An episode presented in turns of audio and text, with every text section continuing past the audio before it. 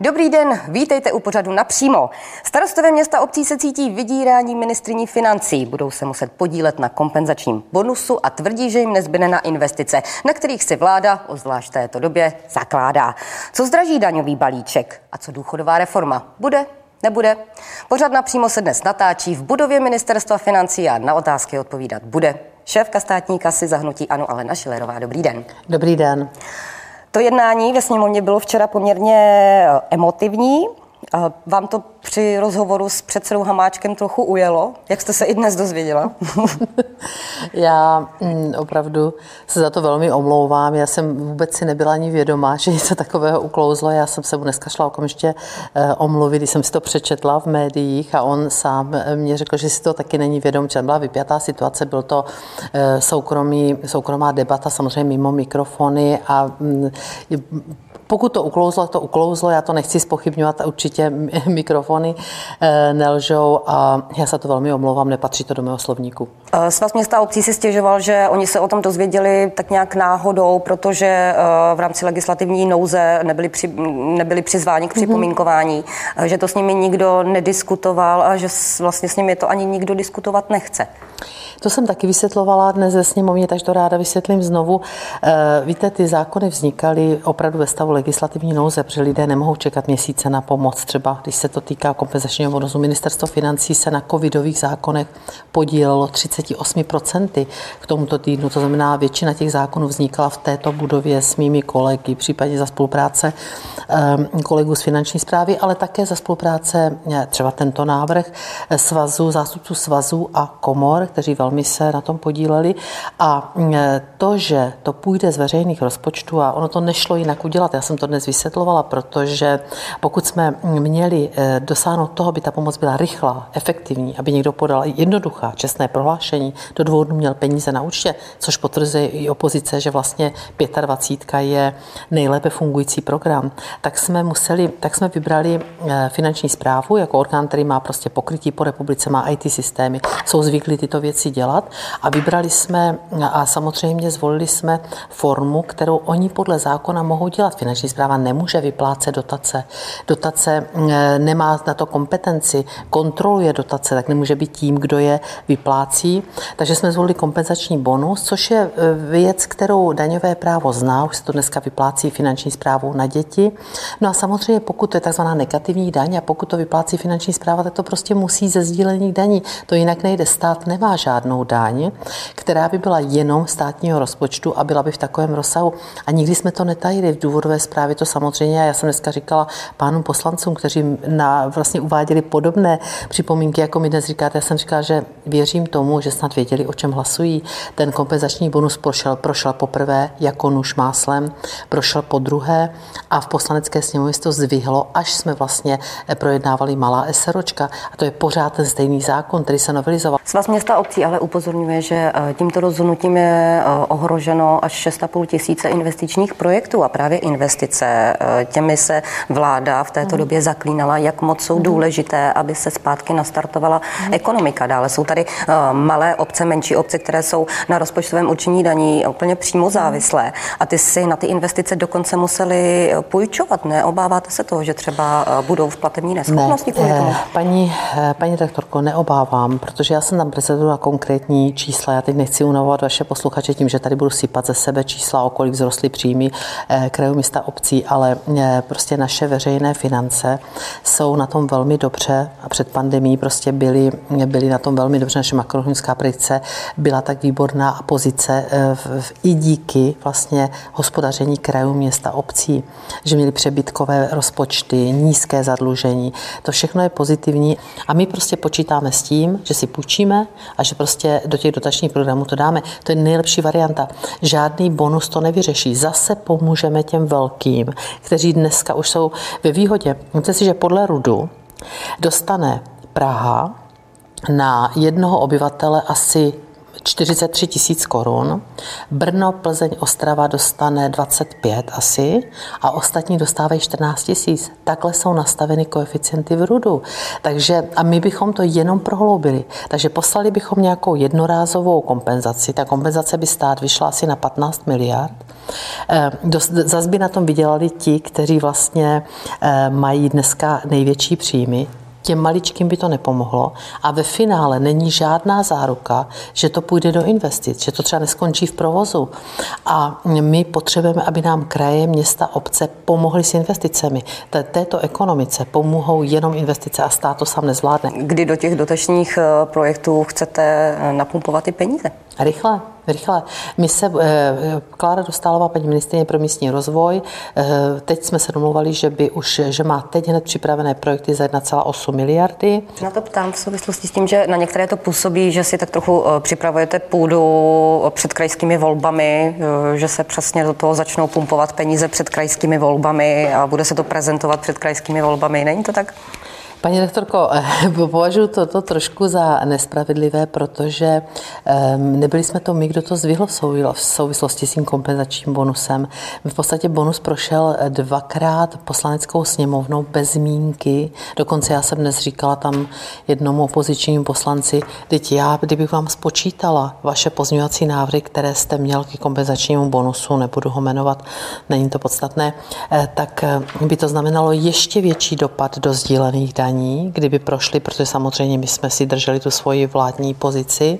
Eh, takže teď zas naopak vyčítáte, že to ze sdílených daní, čili eh, byla to taková mnohdy pro mě nepochopitelná debata, ale důležité je, to jsem šťastná, že 25, já si to nemohu odpustit, my tomu říkáme 25, už to samozřejmě není 25, pro malá SROčka eh, se od zítřka začne, začne finanční zpráva vlastně přibírat žádosti. Počkáme na podpis pana prezidenta prezidenta samozřejmě logicky a nás zveřejní ve sbírce, ve sbírce zákonů a začneme vyplácet. Mhm. Pojďme k dalšímu tématu. Vaše ministerstvo dnes mm. informovalo o daňovém balíčku na příští rok. Jeho mm. součástí je i stravenkový paušál. Mm. Vy tomu říkáte stravenková revoluce. Nic nerušíme, takže takové ty hysterie stravenkových firm a některých odborářských skupin, že rušíme stravenky, nejsou na místě. Stravenky, pokud někdo prostě, jak já říkám lidově, ulítává na stravenkách, no tak ať je má dál.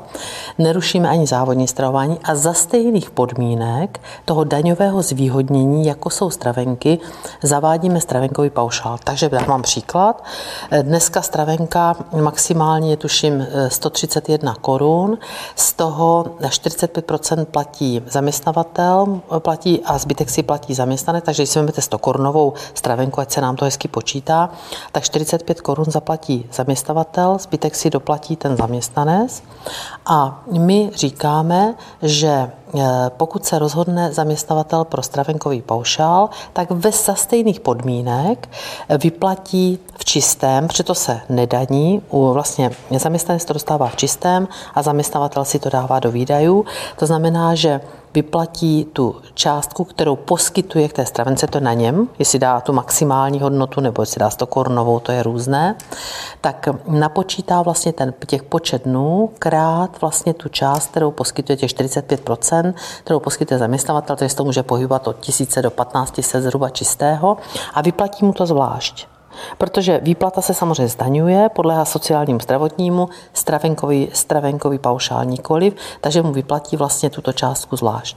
V rámci daňového balíčku se počítá také se zvýšením spotřební daně eh, na tabák, mm-hmm. s tím, že ta spotřební daň by měla růst od eh, příštího roku mm-hmm. až mhm. snad do roku 2023, každý rok o 5 Máte spočítáno vlastně, kolik by to mělo přinést do státního rozpočtu?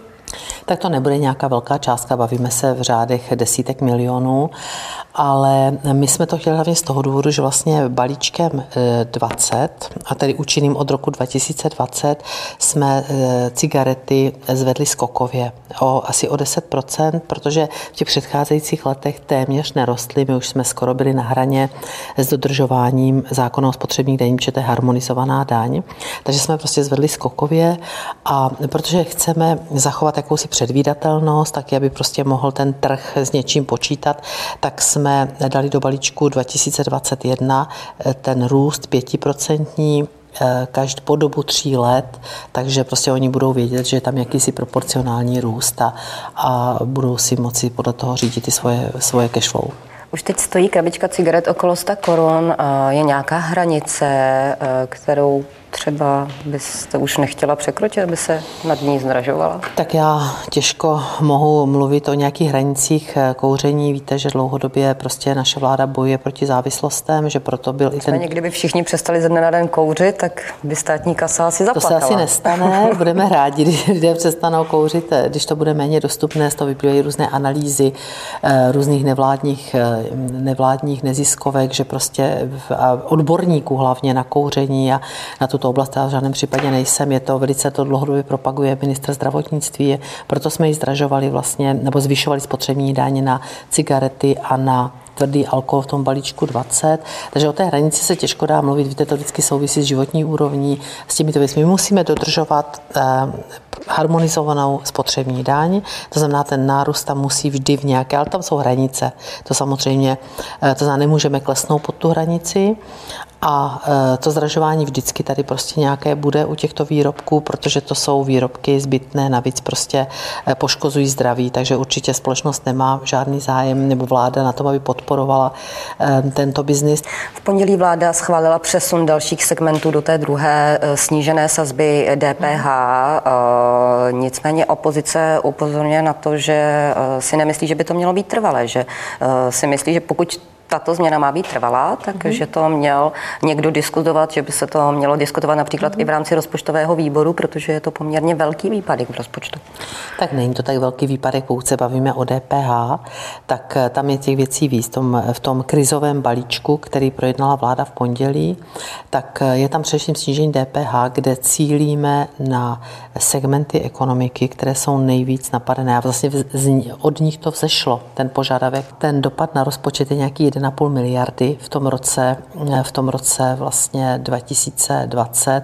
V tom roce 2021 by to bylo něco asi přes 2 miliardy, takže to není zase až takový. Jsou to samozřejmě také sdílené daně, to není až tak velký dopad a já si prostě myslím, že neumím si představit, eh, na jakou dobu bychom to měli dát a jak, jak zase důvodníme, že to budeme vracet. Já si myslím, že jestliže máme dneska stravovací služby v desetiprocentní službě, eh, teda sazbě, tak si myslím, že prostě toto je na místě a že tento segment bude prostě, eh, bude, bude vlastně se zpamatovávat dlouho z této pandemie, takže to je na místě. Co se týče DPH, nepřemýšlíte třeba, že by eh, do té druhé snížené sazby mělo spadat třeba některé základní potraviny, máslo, mléko, maso, už se o tom hovořilo a možná o tom víte, váš koaliční partner pracuje na novele, kterou se to znovu otevře.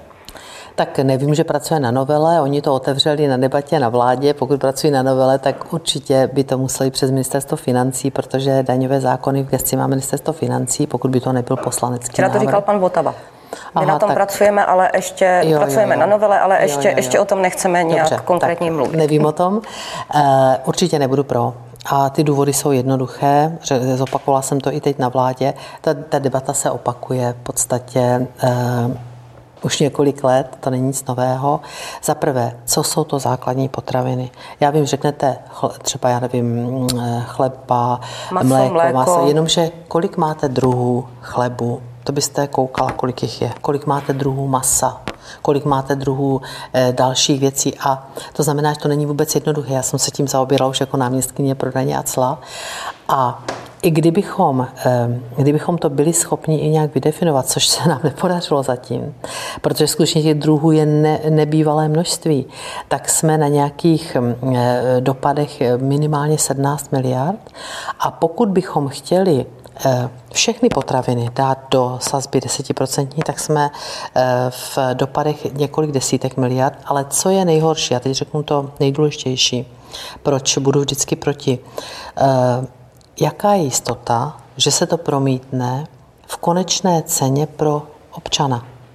že si to nenechají řetězce. Tak možná by se tím kompenzovalo to, jak se dnes hovoří v poslanecké sněmovně o tom, že by 85% potravin mělo být českých a zároveň někteří mm. upozorňují, že by se tím i zdražilo, tak by možná toto byla určitá kompenzace. Soběstačnost potravin, to samozřejmě na vládě debatujeme, proto i jsme podporovali prostě malé a střední zemědělce, tam jsme dali částku, která se pohybovala, myslím, že mezi 3-4 miliardami, teď to nevím přesně, ale znovu se vracím k tomu, nechají si to řetězce nechají si to řetězce, nemáte cenotvoru, do cenotvorby nemůžete mluvit, pokud se nejedná prostě o skutečně regulované věci, jako je voda a tak dále, což toto není. A nedostalo by se to k občanovi. Takže ten výtěžek, ten dopad do státního rozpočtu by skončil prostě e, u řetězců a to si myslím, že určitě podporovat nebudeme. Pojďme dál. Evropská komise dnes představuje víceletý finanční rámec a plán obnovy. Mm-hmm. Jak vy na ty návrhy reagujete? Tak já hlavně nemám ještě prostudované, protože to bylo dneska představeno a já jsem seděla celou dobu v poslanecké sněmovně, takže teď tým expertů ministerstva financí to studuje. Každopádně prostě musíme se podívat na podmínky, jaké tam jsou, jak, co to znamená pro Českou republiku. Takže v tuto chvíli, ale pro nás je to celkem jasné, pro nás je absolutní priorita kohezní politika. To znamená, my chceme dobudovat infrastrukturu, dobudovat prostě investice, takže to jsou věci, na které my budeme velmi za ně budeme plédovat vyjednávat. Vyjednávat samozřejmě budou premiéři a hlavně eh, flexibilita. Jak se díváte na solidaritu eh, s ostatními státy, mm-hmm. co se mhm. týče financování eh, v souvislosti s pandemí? Já vám to řeknu úplně upřímně, jako ministrině financí vždy budu, vždy budu se především starat teda o podmínky a e, pro Českou republiku, to znamená prostě, aby Česká republika neprodělávala prostě na některých e, věcech, protože naše makroekonomická situace byla mnohem lepší než jiných evropských zemí. My si dneska půjčujeme prostě za e, velice levný úrok, my si v průměru půjčujeme za 1,2%. A to je úrok, který je nižší než před vypuknutím pandemie a v tuto chvíli prostě, abychom ručili za nějaké závazky, kde eh, v podstatě budeme potom, dejme tomu, splácet s mnohem vyšším úrokem, to prostě opravdu eh, k tomu budu velmi, velmi opatrná. Vzhledem k tomu, že my jsme závislí na exportu, pokud vlastně budou ostatní eh, unijní ekonomiky zdravé, tak mm-hmm. my z toho budeme těžit. On třeba ostatně i váš německý protišek už mm-hmm. mluvil o, o tom, že neexistuje něco jako německá ekonomika samostatná, ale že prostě ano. stejně tak závislá ano, jako na ostatních pravdu, státech jsme, a takhle, že by ano. se k tomu mělo mhm. třeba eh, přemýšlet i v principu té solidarity. My jsme ekonomika, která je závislá na exportu, je závislá i z velké části na automobilovém průmyslu. Je otázka se jí zamyslet, kam tu ekonomiku směřovat dál, protože svět se určitě změní po koronaviru, o tom není pochyb, ale eh, já jsem vždy otevřená prostě na všech jednáních ke všem návrhům, které jsou předkládány, ale musíme znát podmínky. Prostě nemohu hlasovat a souhlasit s něčím, kde neznám dopředu podmínky, neznám úročení. A vemte si, že to jsou závazky na řadu let e, které překročí mandát této vlády, které mohou zatížit ekonomiku této země. Takže já musím velmi, velmi zvažovat tyto věci. Pojďme dál, pojďme telegraficky, máme posledních pět minut. Co se týče důchodové reformy, vládní priorita číslo jedna. Bude, nebude? Tak teď to samozřejmě bylo odloženo, protože jsme řešili celou řadu jiných věcí, covidové zákony se a tak dále. Stihne Je se to, to? My eh, čekáme na analýzu, kterou dělá na základě eh, vlastně žádosti vlády OECD. Tam ten termín, tuším, byl asi o měsíc odložen, to mělo být do konce července a myslím, že to bude až někdy do konce srpna, pokud mám informace od svých, eh, od svých lidí, kteří se na tom spolu podíleli. Takže vyčkáme. Já jsem to řekla už před pandemí, já to zopakuju opakuju teď, já jsem skeptická, že bychom stihli důchodovou reformu tuto, tak, aby prostě splňovala všechny parametry, ale bude to podle mě velké téma pro příští vládu. Mm-hmm. Jak to vysvětlíte voličům, protože vlastně tato vláda to měla i na svém prvním místě. Stejně tak to byla velká priorita pro tu vládu předchozí, ve které ano, také bylo. Mhm. No, vysvětlím to hlavně tak, že už 30 let to žádná vláda prostě nebyla schopná dotáhnout do konce. Nebudu to házet na MPSV v žádném případě, to by se samozřejmě nabízelo, je to v gesti MPSV, nebudu, protože to je věc, která přesahuje MPSV, byť je hlavním gestorem, tak samozřejmě na tom se musí podílet finance a všichni následující.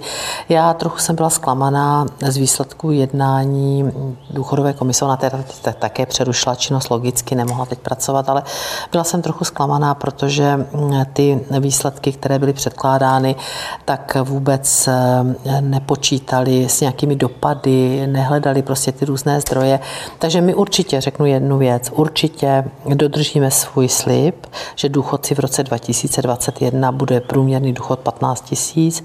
Počítám v rozpočtu roku 2021, budu počítat s tou valorizací, která se bude pohybovat, já to přesně nevím tuto chvíli, ale odhadujeme to na mezi 820 až 850 korunami, což bude znamenat průměrný důchod přes 15 tisíc, asi 15 300 zhruba, plus minus, takže to určitě dodržíme, ale nevěřím tomu, že bychom mohli zvládnout důchodovou reformu jako celek, to znamená, že se všemi prostě dopady, zdroji a tak dále. Já, já jsem hrozně zvědavá na tu analýzu OECD, protože experti OECD tady vlastně byli ještě před vypuknutím pandemie, oni se pohybovali nezávisle, co nás spolupracovali s různými úředníky různých rezortů, ale navštěvovali i další instituce, sbírali si podklady a mají nám právě představit doporučení.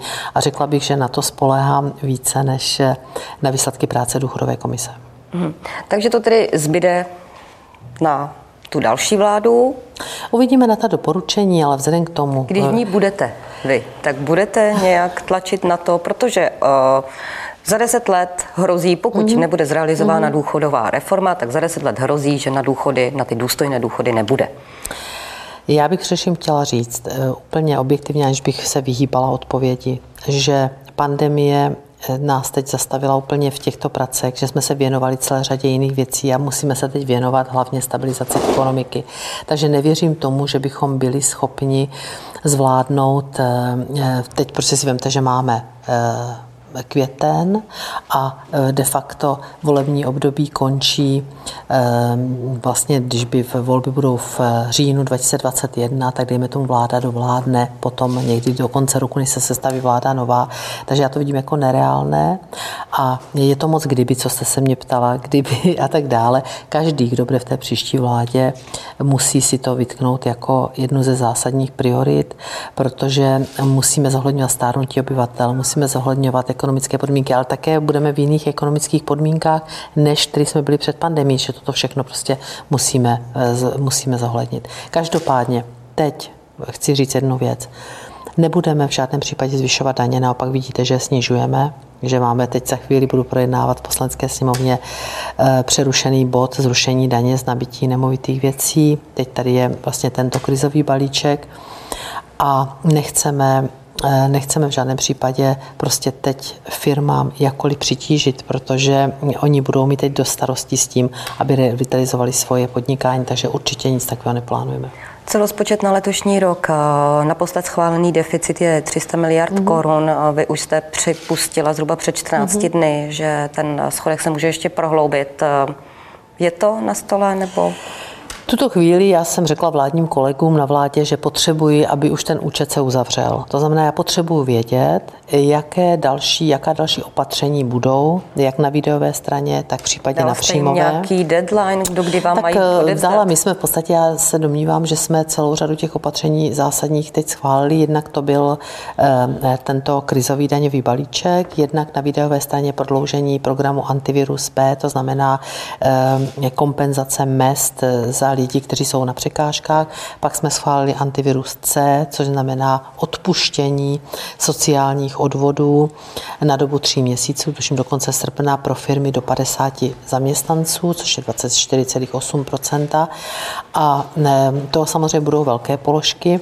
Já jsem eh, prostě signalizovala, že potřebuji, teď SROčka byla schválena, takže potřebuji už to nějak spočítat, abych vlastně udělala, eh, udělala nějaký konečný účet a musíme se k rozpočtu roku 2020 vrátit, protože jedna věc je to propady příjmů, růst výdajů, pak chceme také masivně podpořit dotace. Takže já samozřejmě, to sečtu, potrhnu, vrátím se k tomu, chci se s kolegy bavit i o jejich stávajících rozpočtech, protože celá řadu, celou řadu položek oni nečerpají, protože prostě v době, kdy se projednával řádný rozpočet, tak samozřejmě byly jiné podmínky a já si možná budu i navrhovat, ať některé položky přesunou tam či onde.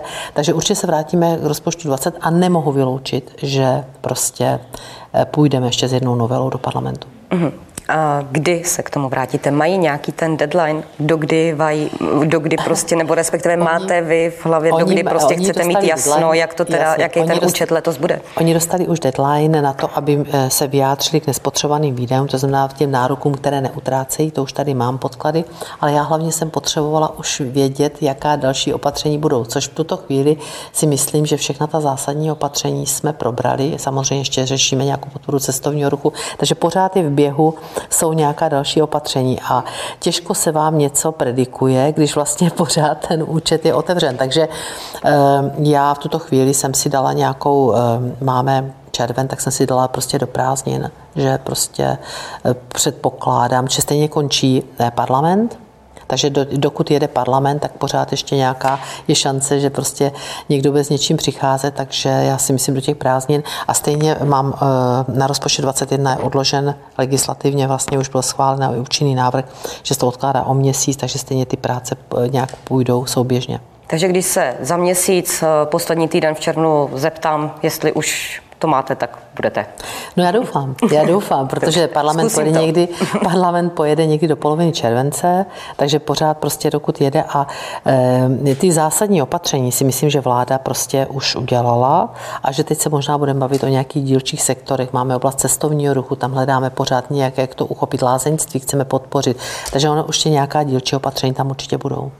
Paní ministře, moc děkujeme za zázemí a hezký zbytek dne.